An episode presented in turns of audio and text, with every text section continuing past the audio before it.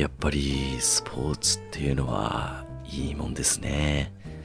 あ、皆さんどうも、最近プールで泳ぎに行こうというふうに思い、水着をわざわざ買って近所の市民プールに向かったところ、定員が満員で結局泳げずに帰ってきた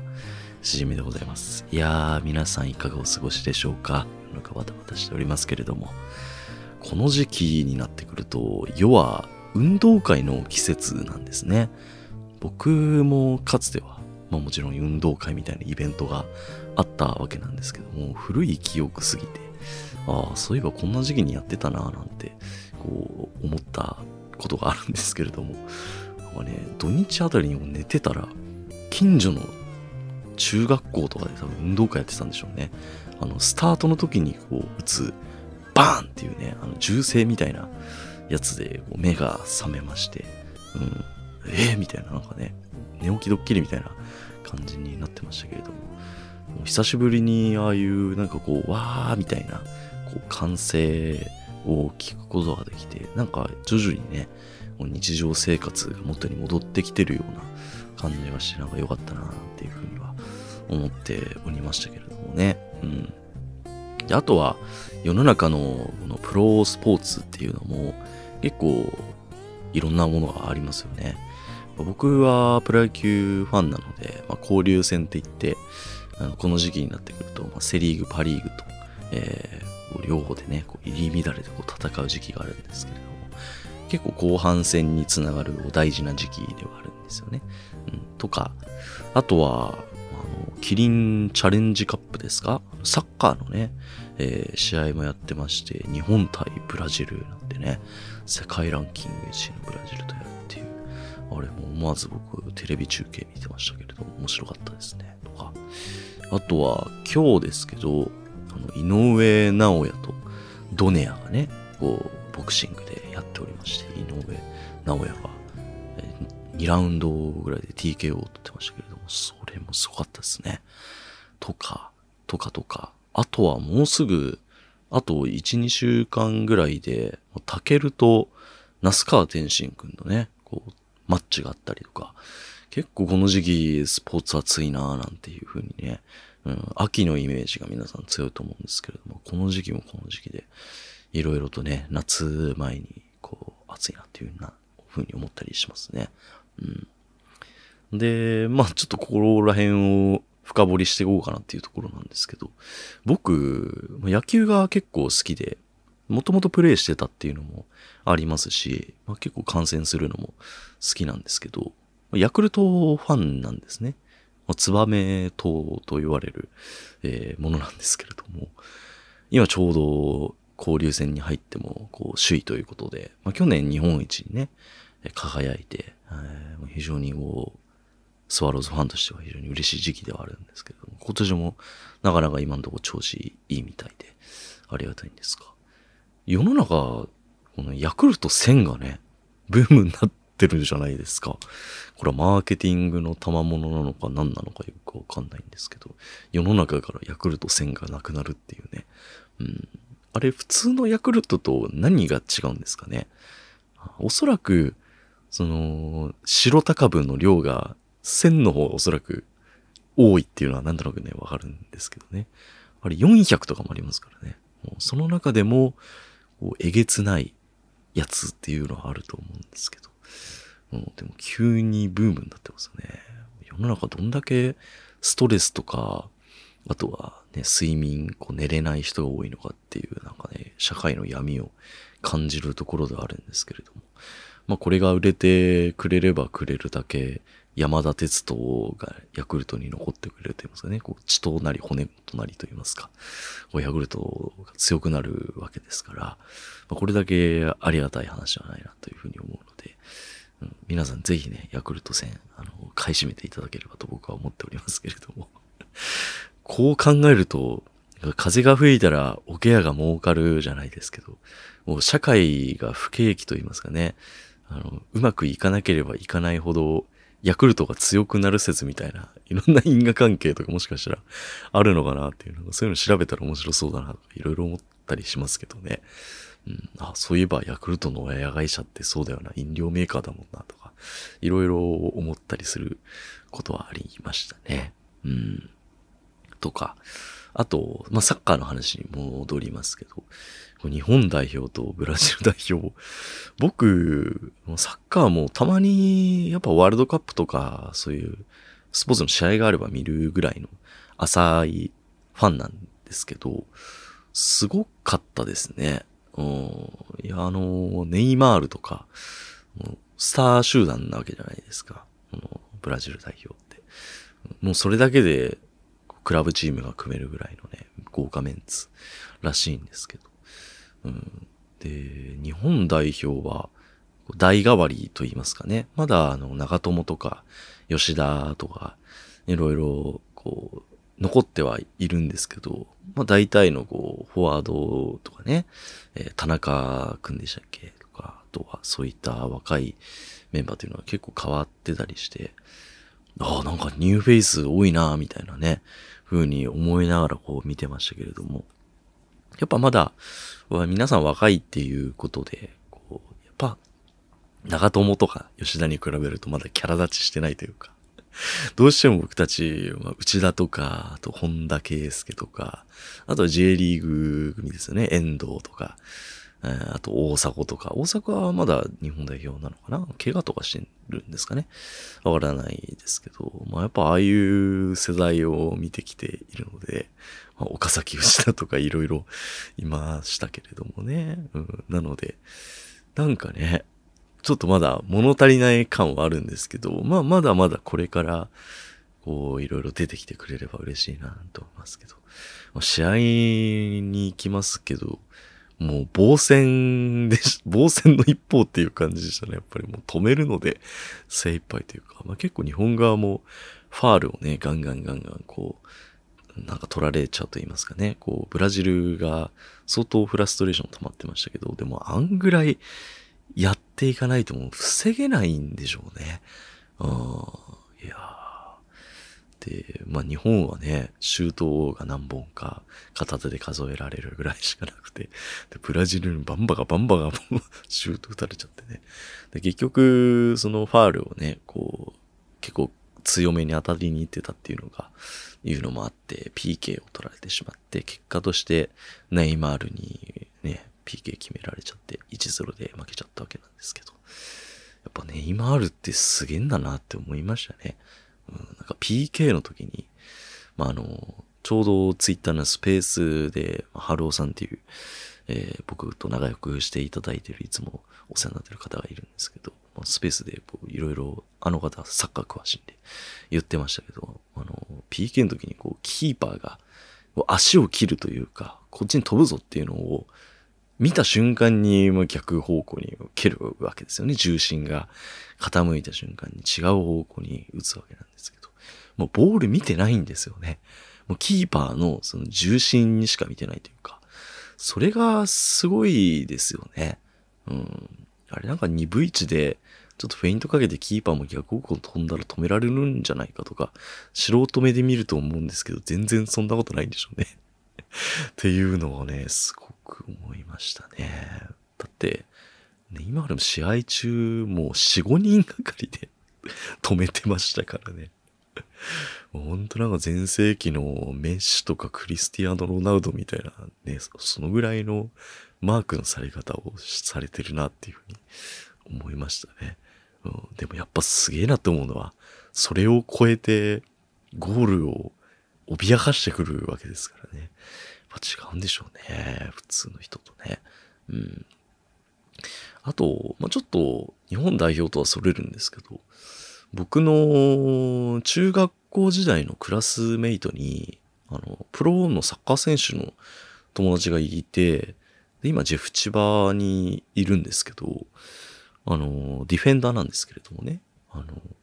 ディフェンスってすごい評価のされ方難しそうだなっていうふうに思いますよね。うん。まあ、サッカー詳しい方は、こう、今日の動きは良かったとかね、長友は良かったとかっていうふうに話してるので、なんか動きの中でそういう評価はもちろんできると思うんですけど、こう野球とかみたいに、こう防御率とか、なんか打率とか、そういうふうに簡単に数値化できるものではないと思うんですよね。なので、ベースの人ってすごい、あの、難しいだろうなとかね、思いながらこう見てたりしましたね。そこら辺の査定とかどうなってんのかなっていうね、ふうに思いましたね。うん。いや、やっぱり違うスポーツでも、やっぱ見てると、こう、なんか通ずるものというか、うん。こう面白い視点、いろいろあるんだなというふうに思いますね。うん。まあね、これから、あの、K1 のね、えー、タケルとライジンの那須川くんのマッチがあるので、ちょっと来週あたり非常に楽しみだなというふうに思います。ということで、本日も頑張っていきましょう。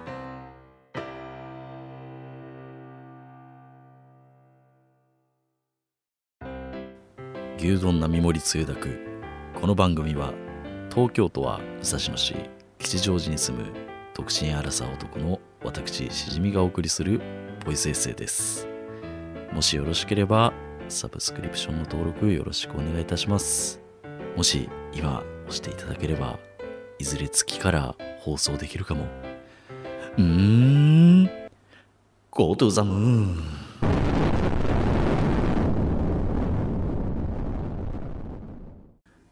はい、月曜お送りしております。ようやく見てきましたよ。新ウルトラマンね。やっぱり、いいですね。ああいうヒーローというものはね、なんていうふうにね、思いましたけれどもね。うん。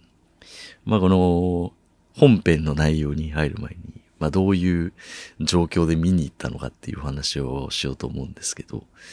まあ、この前ちょっと軽く触れたんですが、最最近というかまあ前々から映画を見に行くときに、まあ、決まった仲のいい友達とよく見に行ってまして、大学の同級生といいますか、同学年の子と、あとは、まあ、後輩の女の子と、こう、まあ見に行くっていう形だったんですけれども、あの、その回は、まあ新たに新しい女の子を一人迎え入れ、まあその子も、あの、後輩の女の子なんですけど、まあ、男女4人っていうね、まあ、旗からからから聞くとちょっと、ウェイっていう感じだと思うんですけど、まあそんなことなくて、まあ全然友達ぐらいの、こう、仲いいね、えー、メンツで行くみたいな感じではあったんですけれども、まああの僕はですね、えー、いつも通り、あの、新品のパンツで、えー、爪をちゃんと切って、で、えー、まああの、頭の中には、え君にバンプが流れた状態で、まあ、しっかりと、まあ、準備を済ませまして、で、あの、新宿に集合してね、えー、行ったわけなんですけれどもね、あの、友達とか言いながらちゃんと、こう、女の子がいるときは、君にバンプになっちゃうっていうね、PV みたいになっちゃうっていうところであるんですけれども、まあ、あの、集まりまして、で、早速見に行くかっていうことで行ったんですが、映画で僕、初めて見たんですよ。あの、IMAX レーザーですか。ああ、を見まして。すごいですね。うん。なんか普通の映画と違う点は、スクリーンが、こう、縦、縦に長いんですよね。あの、縦長、縦長っていうとちょっと語彙がありますけど、あの、普通の映画って確か、あれ16対9ですよね、普通の映画は確か。で、まあ、その比率がもうちょっとこう、テレビ画角に近いというか、うん、まあ、こう、大画面なわけです。わかりやすく言うと。あと、サウンドとかも、こう、サラウンドというか、うん。こうなんか四方八方からね、音が飛んでくるような、こう、作りになっていて、もう迫力がすごかったなっていうのがあるんですけど、あの、いつもあの友達に席をお願いしてるんですよ。チケットの予約とか。で、いい位置にいつも撮ってくれるんですけど、何せ大画面なんで、いつもより近い感じがするんですよね。うん。で、それは別にいいことなんですけど、あの、画面が近いと近いで、ちょっと目、目がこう、ね、なんていうか、こう、あちこち行くっていうのもあって、IMAX の時やっぱもうちょっと引いた方がいいのかなっていうふうには、個人的には思いましたね。うん。人それぞれ多分ね、こう、見たいちょうどいい距離感っていうのは多分あると思うんですけど、僕は割と引き、引きで見たいタイプなんだなって、IMAX で見て、ちょっと思いましたね。うん。まあ、あの、全然見れる席ではあったので、よかったんですけどね。まあ、真ん中のあたりの席に、こう、ちょうど撮ってくれたので、よかったんですけれども。なんかもう一回、普通の映画のサイズ感で、こう見てみたいな、っていうふうに思いましたね。うん。っていうのがまずこう、びっくりポイントとしてあったりとか。で、まあ、本編ですけれども、まあ、安野秀明監督でね、今もう、ゴジラとか、新エヴァンゲリオンとか、まあ、新シリーズ、こう、手掛けてますけど、まあ、その、もう第3弾ですよね。新ウルトラマンっていうところで。まあね、僕も、まあ、ウルトラマン世代っていうか、まあ、ウルトラマンってずっと定期的にやっていると思うので、小さい頃にウルトラマンの人形をこう持っていて、もう好きすぎてずっとウルトラマンのこう頭をね、食べてましたけれどもね、舐めてましたけれどもね。うん。でも僕はティガなんですよね。ティガとかダイナ世代。で、ティガが確かね、V6 の長野くんで、ダイナはあれ、角野武なんですよね。うん。ああいうなんか特撮ものの、こう、仮面ライダーとかもそうですけど、こう、主人公のお兄さんっていうのは、いいですよね。小さい、こう、ガキ、ガキンチョのこう、指示というか、そのガキンチョが大人になった時でも、こう、なんか、支持してくれ、応援してくれるというかね、そういう目でやっぱり、僕の中でやっぱり、長野くんは、ウルトラマンだし、鶴の大将ウルトラマンっていう、そういうイメージ付けできるっていうのはなんかいいななんていうふうに思ったりしますけれどもね。うん。で、まあ、話戻りますけど、まあ、今回のシン・ウルトラマンはどちらかというと、まあ、庵野監督のウルトラマン像みたいなところがやっぱり強いと思うので、まあ、結構初代のウルトラマン中心、ウルトラ Q とか、ウルトラマンとか、まあいろいろあるんですよね。うん。まあ、セブンとか太郎とか、まあ、そこからこう脈々と受け継がれて、ティガダイナとか、あとは、最近だと何？コスモスとか、わからないですけど、やっぱそこら辺も、その後輩の女の子、あの、その女の子、こう、ちょっと変わってるんですけど、お父さんが特撮すっごい好きな人らしくて、で、なんか家にすごいソフビ人形がめちゃくちゃ置いてあるみたいなね、こう子なんですけれども、やっぱ僕たちとまた違う、こう、若い、こう、世代のウルトラマンですよね。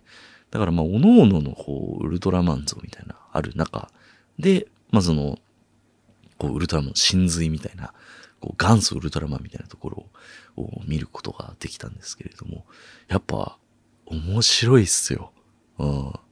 で、なんかこう、その特撮をガンガンやってはいるんですけど、やっぱ僕たち大人に向けた仕様にやっぱりマイナーチェンジされている感があって、なんかあの、カラータイマーの設定がもうなくなっていたりとか、あとはその、スペシウム光線とか、ま、スペシウムみたいな、その、えーまあ、結構こう、科学的な根拠に基づいた設定にこうなってるんですよ。うん。で、まあ、その、科学的な根拠も持ちつつ、ただその特撮あるよね、みたいな、あるあるみたいな部分とかも、こう、随所に散りばめられていて、例えばその怪獣の、こう、頭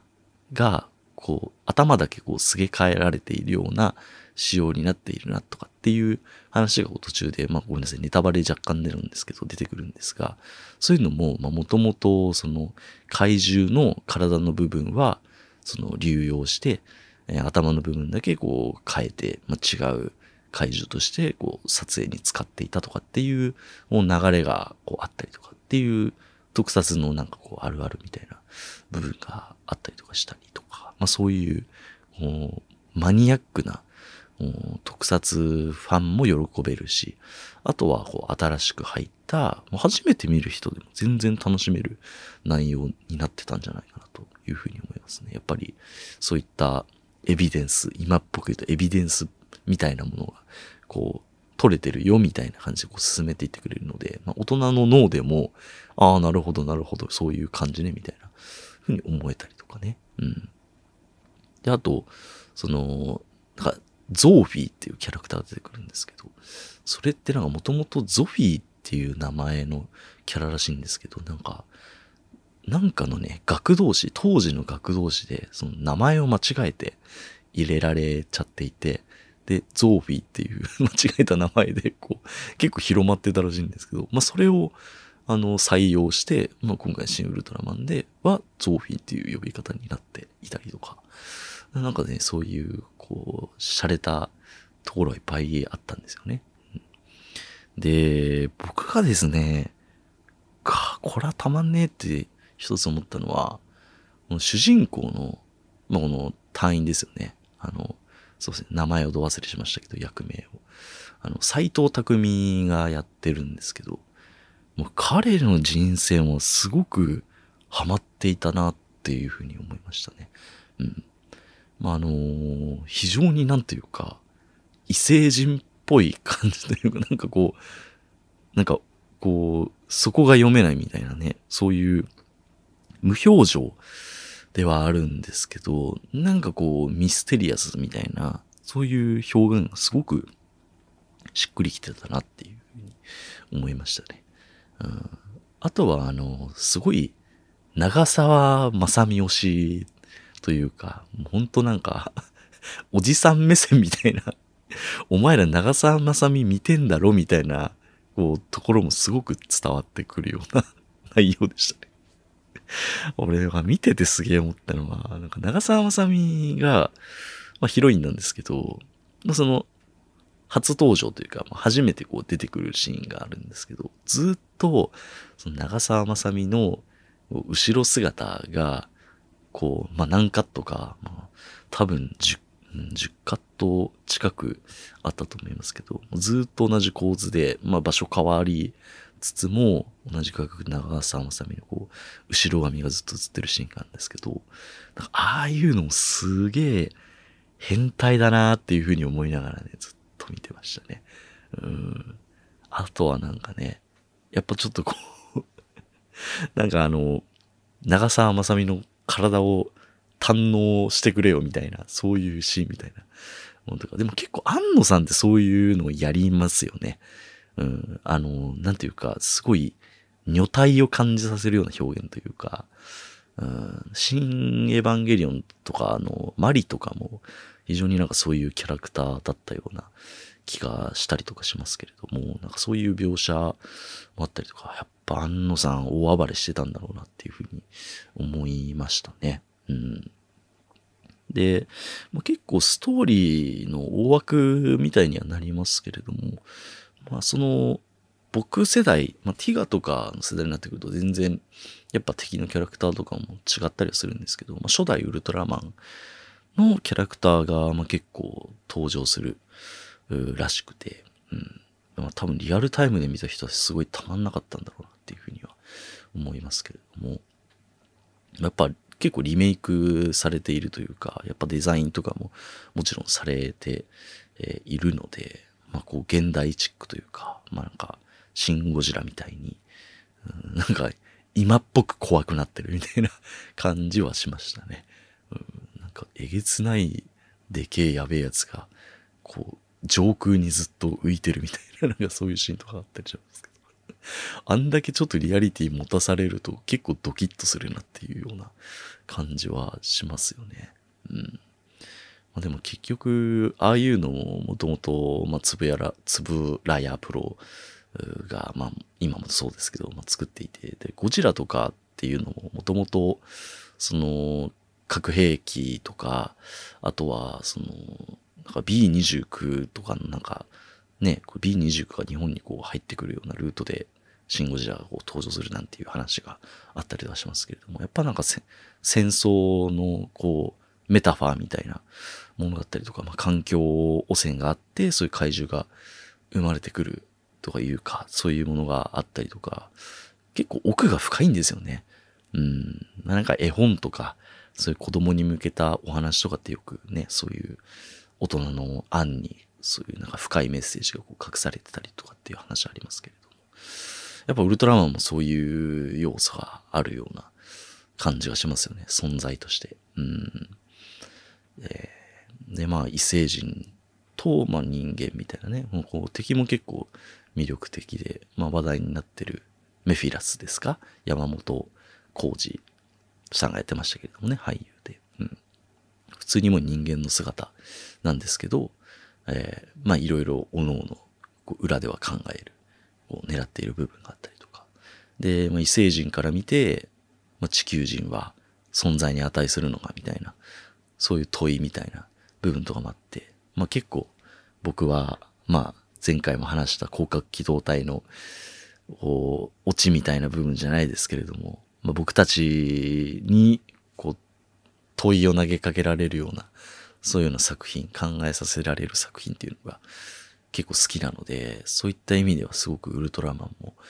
こうぐっさりくるようなものがあったなっていうふうに思いますね。うん。あと何回か見に行きたいなっていうふうに思います。ちょっとあんまり話しすぎると、まあ、今後ちょっとゲスト会で、まあ、ある方とお話ししようかなとかっていろいろ考えてたりするので、まあ、ウルトラマンこのぐらいにしようかなというふうに思うんですけれども、まあ、面白かったです。ぜひ、あの、見ていただければと思います。うん。でね、この新シリーズの第4弾、次が新仮面ライダーなんですけれども、これまたね、これヒロインが浜辺美波なんすよ。いや、たまんないっすね。うん。あの、新ゴジラでは石原さとみ、新ウルトラマンで長澤まさみ、新仮面ライダーでは浜辺美波ですよ。これね、やっぱ、ヒロイン持ってきますね。なんか、やっぱり、ヒロイン級ですよね。人選が。あっていうふうに思いますけれどもね。このトレーラー今公開されてるんですけど、もうね、浜辺美波が可愛すぎですね。ダメですね。もうおじさんは。絶対見に行くって思いながら今、ワクワクしてますけれども。まあ来年なんですよね。2023年公開ですけれども。うんまあ、僕、結構このゴジラ新ウルトラマン仮面ライダーで言うと、結構仮面ライダーが好きな、こう、なんですよ。個人的に。なので、非常にワクワクしておりますね。うん僕はクーガとか、アギト世代ですね。あの、小田切城とか、あとは、ガシュウくん。ガシュウくんでしたよね。確かね。カシュウくんでしたっけ？うん。なんかそんな名前です。最近見なくなっちゃったなっていうふうに思いますけれど。まあそうやって、まあ変身って言ってね、こう、やっぱり、みんなそうだと思うんですけど、男の子って。まあそうやって育ってきた世代なので、そういうのをこう、ねやっぱり、もうなんか、庵野監督の集大成な感じがしますよね。うん、あの人も本当に特撮大好き人間なので、うん、だって、シン・ウルトラマンのあの、モーションアクターの中に庵野秀明いましたからね。だから動きもやってるんです、あの人。どんだけやるんだよっていうね、ふうに思いますけども、やっぱり、その、おじさん世代から、まあ、その僕たち、30代、まあ、こう、青年ぐらいのものから、そして、まあ今のちっちゃいね、リアルタイムで仮面ライダーウルトラマン楽しんでる男の子とか、やっぱそこら辺を通してね、あの、世代間超えて楽しめるコンテンツを作れるっていうのは、本当にすごいなっていうふうに、シンプルに、こう、作り手目線でこう尊敬するなというふうに思いますね。うん。あとはまあ、安野さんもすごいですけど、まあ、安野さんのこう、わがままを叶える、周りの人もやっぱ優秀なんだろうなっていうふうに思いますね。まあ、ぜひあの、そういう、なんかこう、舞台裏みたいな制作ってどういう風にやってるのかっていうのをちょっと気になる方は、新エヴァンゲリオンのなんかドキュメンタリーみたいなものが、こう、一時期あって、どっかで多分見れると思うんですけど、それをぜひ見てもらいたいですね。うん。まあ、安野秀明という、こう、頂点があった時の、その、助監督の方の苦労だったりとか、なんかいろいろそういう制作あるあるみたいなね。まあ、この人がうんと言わないと、ことが進まないし、うん、もうみんななんかこう、全問答のように葛藤しながら作るみたいなね。うん、だから僕たちは観客だから、こうやって楽しく語ってますけど、やっぱ近くにいる人は近くにいる人でやっぱ大変なんだろうなっていう、そういうリアルが見れるので、ぜひそういうドキュメンタリーとかも見ても面白いんじゃないかなというふうに思いますね。はい。というわけで、シン・ウルトラマン話でございました。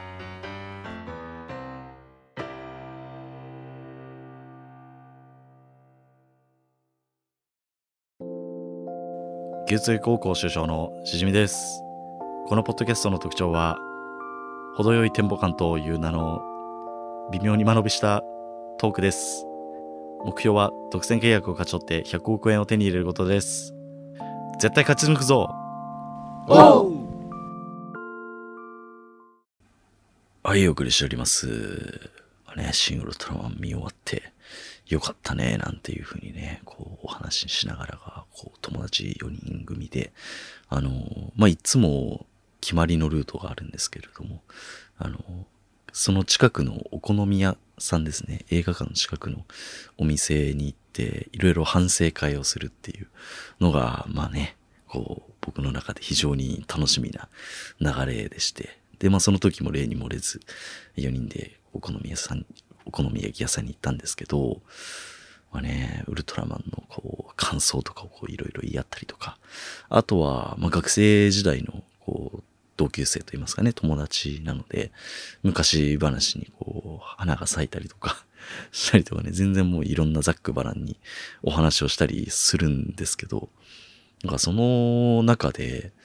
もうちょっと暗くなりそうな感じはするんですけど、もう最近、こう誰と遊んでるみたいな話にやっぱな、なるんですけど、結構僕は、その映画館を見に行くメンバーだったりとか、あと普段遊ぶ、社会人になってから遊ぶメンバーっていうのは基本的に大学生の同級生とか部活の友達とかが基本的にこう多くて、で、まあなんか地元の友達とかと遊んだりするみたいな話をするんですよね。うん。で、僕は、あ、でもそうだな。熱海に行ったのは高校のチームメイトなんですけど、でも地元の友達というわけでも特にはないので、うん、なんかそのぐらいだね、みたいな話を僕が振って。でも他のこと、ことがに聞くと、いや私は結構、もうなんか、高校までの友達は、もう、こういう関係を立ってるんで、みたいな、結構スパッと切ってる だなっていうことがいたりとかね。もうそういう話でこういろいろ盛り上がってはいたんですけど。あの、まあ、僕、美大という場所なんですけれども、出身が。やっぱなんか、なん、なんて言うんですかね、こ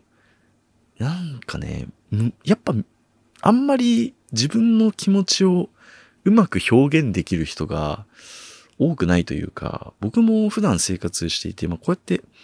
一人になるとね、こうやってベラベラ喋ってるんですけど、まあ普段の生活、職場もそうですが、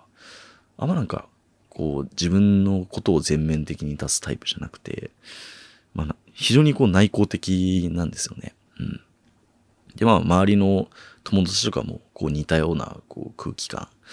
うなので、まあそれがあって仲良くできてるっていう部分があると思うんですけど、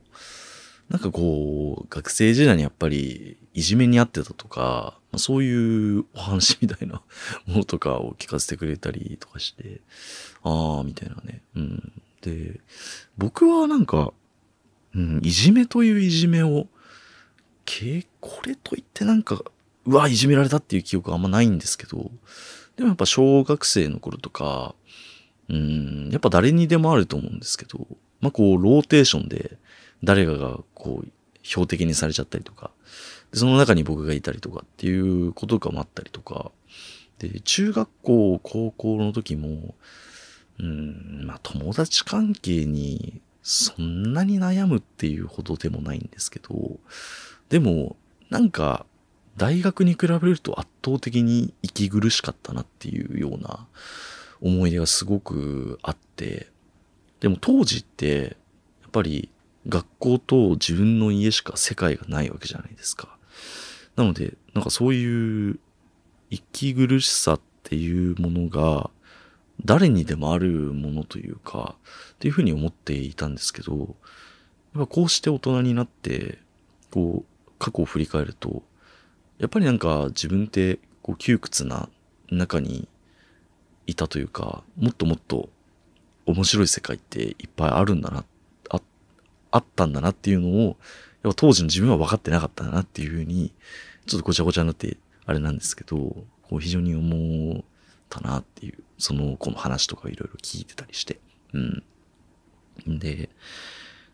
なんか当時のね、こう自分とかもそうですし、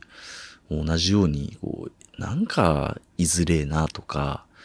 息苦しいなみたいな風にこう、思ってることがたくさんいると思うんですけど、なんかそういう子に声をかけるとしたら、なんで声かけるかなってふと思ったりするんですけど。やっぱなんか、全然なんかね、自分が悪いわけじゃないと思うんですよね。もうほんと周りの環境が合ってないだけというか、うん、場所が変われば絶対楽しくなることって絶対あると思うし、まあその天候とかそれをするまでもないぐらいのこう息苦しさなのであれば、やっぱ大人になるまで、うん、二十歳超えればやっぱりある程度経済的にも、えー、なんかある程度自由が手に入るわけじゃないですか。だからそれまで頑張れっていうふうにね、言いたくなりましたね。うん。で、なんか学生、高校生までの自分をすごく助けてくれたものが一つあったなってこう今思うのは、やっぱりラジオなんだよなっていうふうにすごく思うんですよね。うん。まあ、さっきも言ったんですけど、やっぱ学生の時って学校と家の世界しかないと思うんですけど、その中でラジオを聞くと、まあ、なんかオールナイトニッポンとか、まあいろいろラジオあると思うんですけど、まあ、なんか外の世界というか、まあ芸能界の芸人さんの楽しい話もそうですし、まあ大人になるとそういうエッチな、ね、なんか、こう、お話ことができるんだとか、なんかすごいバカなハガキ職人の投稿とか、見てこうゲラゲラ笑ったりとか、なんかそういう一つ視点みたいな、こう自分の中の居場所というか、こう、チャンネルみたいなものが別に、こう、あるだけで、全然違うというか、心持ちが。うん、っていうのは、すごく当時の自分にとって貴重な、貴重というか、その、助けてもらえた存在なんだなっていうのをすごく思いましたね。うん。だからこうして、今も自分も配信していて、誰かの、なんかね、そういう脳の中の違うチャンネルの一つになれればいいなとかっていうふうに思うし、うん。なんかこの一瞬だけでも、普段のなんかね、憂鬱な日々を忘れられたら、忘れてくれたら嬉しいななんて思ったりとか、まあそういう自分のなんか原体験というか、ルーツってやっぱあの頃にあるんだろうなっていうふうにはすごく感じたりしましたね。だからね、やっぱいろんな視点を持ったりとか、世界ってもっともっと広いんだろうなっていうのをね、学生の頃はなかなかわかんないんですけどね。でも大人も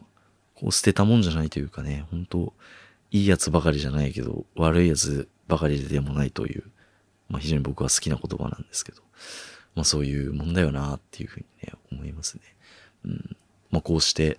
大学で知り合った友達も 学生の時までやっぱり僕以上に苦しい思いをしてた、こう時期があっても、やっぱ大学までこう頑張ってね、我慢していたおかげで、こうやって会え、会えたわけですからね、昨日会う友達とかと。だからね、まあ、どんな時も希望は失っちゃいけないなというふうに思いますね。うん。まあどうしてもこう超えられない部分とかっていうものはあると思うんですけども、そういう時はね、なんか、こう場所を変えたりとか、そういうことも必要かなと思うんですよ。逃げることも必要かなっていうね。うん、だから、自分、例えばね、自分に子ができて、で、その子供が、まあ学校の人間関係とかで、なんかうまくいかないとか悩んでたりとかっていう時は、まあ、僕は本当に克服できないレベルのものであれば、全然こう場所を変えて転校とか、そういう選択肢って全然ありだと思うし、絶対その子が悪いって、なんかよくね、いじめられる側も悪いなんていう話があるけど、そういうことってなんかね、その本人に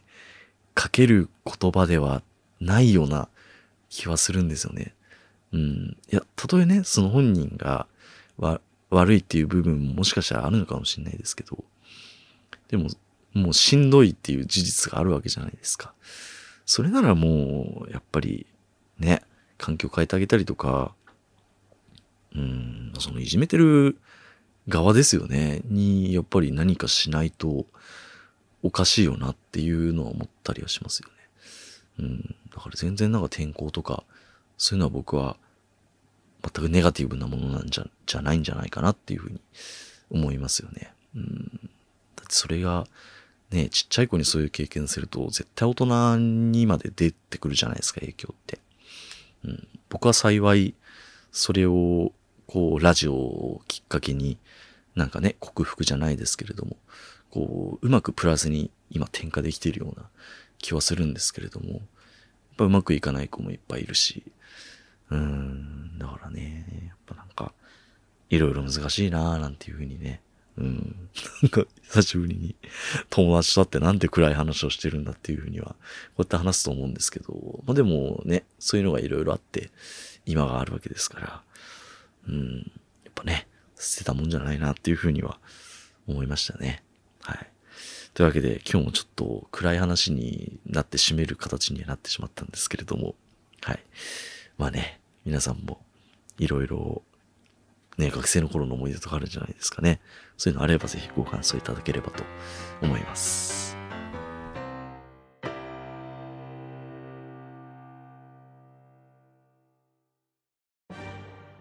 スカシウマラジオさんで山地くんって送ってきてくれたんですが。1番ショート。阿部？もう一通ですねボイスメッセージ来てましてもちろん4番ライトサブロー完全に山地襲来ですよね。おう。おーい、エンディングです。本日もいろいろと話しましたね。はい。まあね、新ウルトラマン、良かったんで、ぜひ皆さん見に行っていただければと思います。あの、感想とかもね、これ良かったですとかいただければありがたいですね。うん。あとですね、あのー、ニュースが一つありまして、ちょっとアートワークを変えまして、まあ、前回、その一気の牛つゆと似たような感じで、まあ、あの、デジタルフォトギャラリーみたいな。私ね、毎回毎回、あの、表紙をね、僕の写真にしておりますので、ぜひ Spotify から見てる方は、まあ、結構大きい画面で見れると思うので、えー、ご興味のある方は、まあ、いろんなプラットフォームで聞いていただければと思います。はい。えー、牛つでは皆様からのご感想をお待ちしております。えー、ツイッターのハッシュタグすべてひらがなで牛ツイートをつけてご感想をツイートしていただけると非常に助かります。あとはですね、えー、Apple Podcast、Spotify、あとは Amazon Music などでも配信しておりますので、ぜひ、えー、レビューの星などを、えー、つけていただいて、で、Apple の場合はコメントもできます。もう Spotify でもコメントできるんでね、まあ、ぜひ、あの、そういったコメントいただければと思います。はい。というわけでね、ここまでお聴きいただきありがとうございました。次回多くですね。次回、牛つゆ、しじみ、ウルトラマンになる。ありがとうございました。